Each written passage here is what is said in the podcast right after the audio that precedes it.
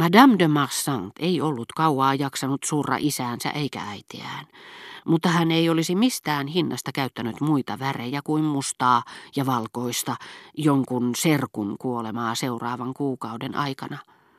Minua hän kohteli ylen rakastettavasti, koska olin Robertin ystävä ja koska kuuluin eri yhteiskuntaluokkaan kuin Robert. Tätä rakastettavuutta saatteli epäaito ujous, eräänlainen äänen, katseen ja ajatusten uusiutuva väistöliike, hänen vetäistessään ne lähemmäs kuin häiritsevän hameenhelman, jotta ei veisi liikaa tilaa, pysyäkseen rentoudessaankin ryhdikkäänä, niin kuin hyviin käytöstapoihin kuuluu. Hyviin käytöstapoihin ei muuten pidä tuijottaa silmiään sokeiksi. Monet näistä hienoista naisista luisuvat nimittäin nopeasti paheen teille, ilman että heidän miltei lapsellisen korrekti esiintymisensä siitä kärsii. Madame de Marsant oli hiukan ärsyttävä keskustellessaan, sillä aina kun tuli kysymys henkilöstä, joka ei kuulunut aatelistoon, esimerkiksi Bergottesta, Elstiiristä, hän sanoi korostaen samalla sanaa kunnia, lausuen sen kahdessa eri sävellajissa, Germantin suvulle ominaisena lausahduksena, minulla oli kunnia, suuri kunnia, tavata herra Bergot tehdä tuttavuutta herra Elstirin kanssa, joko tuodakseen esille ja ihailtavaksi nöyryytensä, tai sitten samasta tarpeesta, joka sai Germantin herttuan käyttämään vanhahtavia sanontoja, vastalauseeksi nykyisille leväperäisille tavoille, joiden seurauksena meillä kovin harvoin on kunnia jotakin tehdä. Syy saattoi olla kumpi tahansa – joka tapauksessa oli helppo tuntea Madame de Marsantin sanoessa, minulla oli kunnia, suuri kunnia, että hän uskoi esittävänsä tärkeää osaa, näyttävänsä, että osasi ottaa vastaan arvohenkilöiden nimet, niin kuin olisi ottanut vastaan heidät itsensä linnassaan, jos he olisivat sen lähettyville osuneet.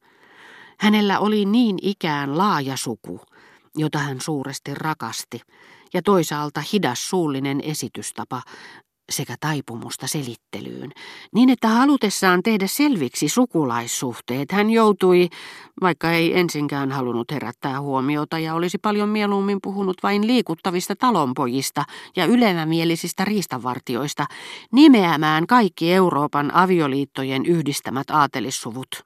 Mitä vähemmän hohdokkaat henkilöt eivät hänelle anteeksi antaneet, ivasivat sitä jopa typeryytenä, jos sattuivat olemaan hiukan älyllisiä.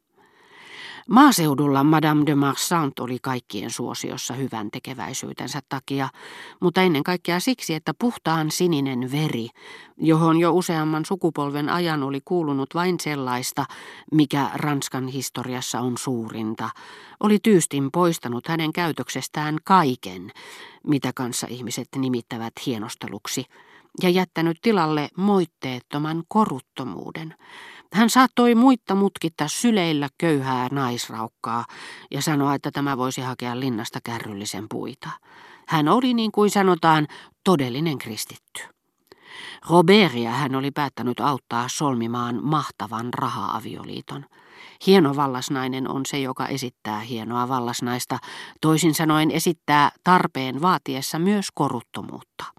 Se on osa, joka tulee kalliiksi hyvin kalliiksi, sillä koruttomuutta pidetään ihailtavana vain jos tiedetään, että teidän ei ole pakko olla koruton, toisin sanoen, että te olette rikas. Myöhemmin joku sanoi minulle, kun kerroin tavanneeni hänet, te varmaan huomasitte heti, että hän on ollut ihastuttavan kaunis. Mutta todellinen kauneus on niin erikoista ja yllättävää, että sitä on vaikea kauneudeksi tunnistaa. Tuona päivänä totesin vain, että hänellä oli pienen pieni nenä, kirkkaan siniset silmät, pitkä kaula ja surullinen ilme. Kuulehan nyt, sanoi rouva de Villeparisi Germantin herttuattarelle.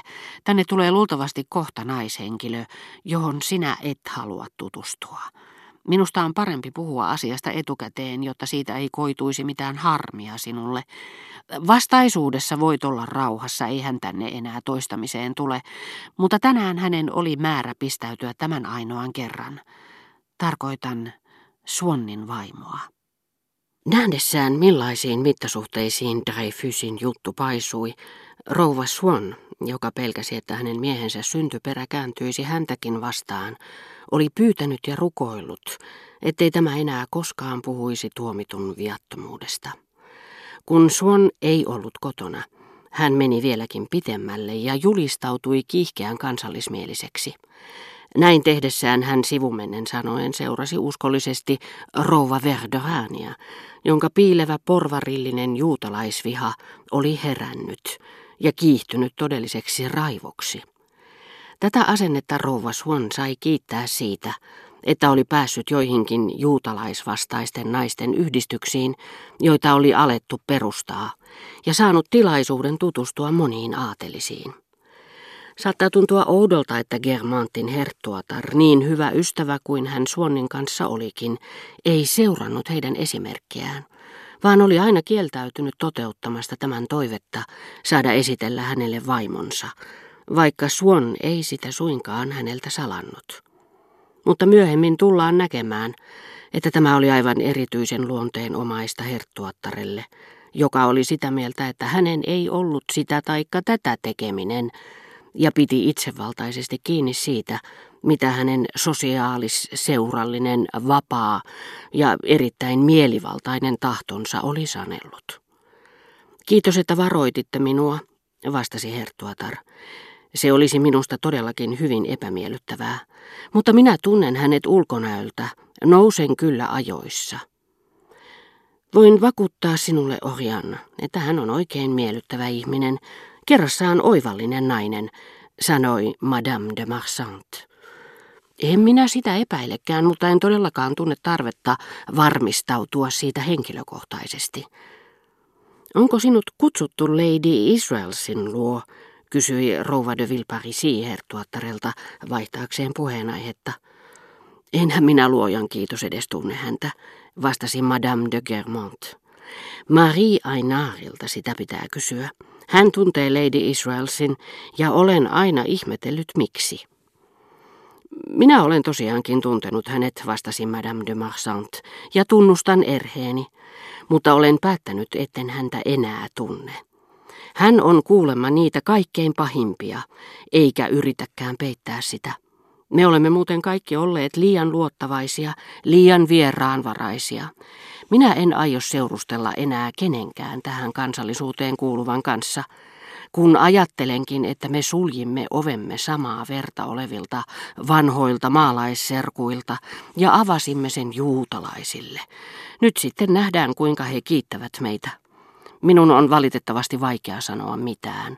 Oma rakas poikani, nuori ja hullu kun on, latelee pelkkiä järjettömyyksiä. Hän lisäsi kuullessaan, että herra d'Argencourt oli viitannut Robertin tapaukseen. Mutta Robertista puheen ollen, oletteko te nähnyt häntä? Hän kysyi rouva de Vilparisilta. Ajattelin, että koska nyt on lauantai, hän on voinut saada tilaisuuden viettää vuorokauden Pariisissa, ja siinä tapauksessa hän olisi kyllä tullut teitä tapaamaan.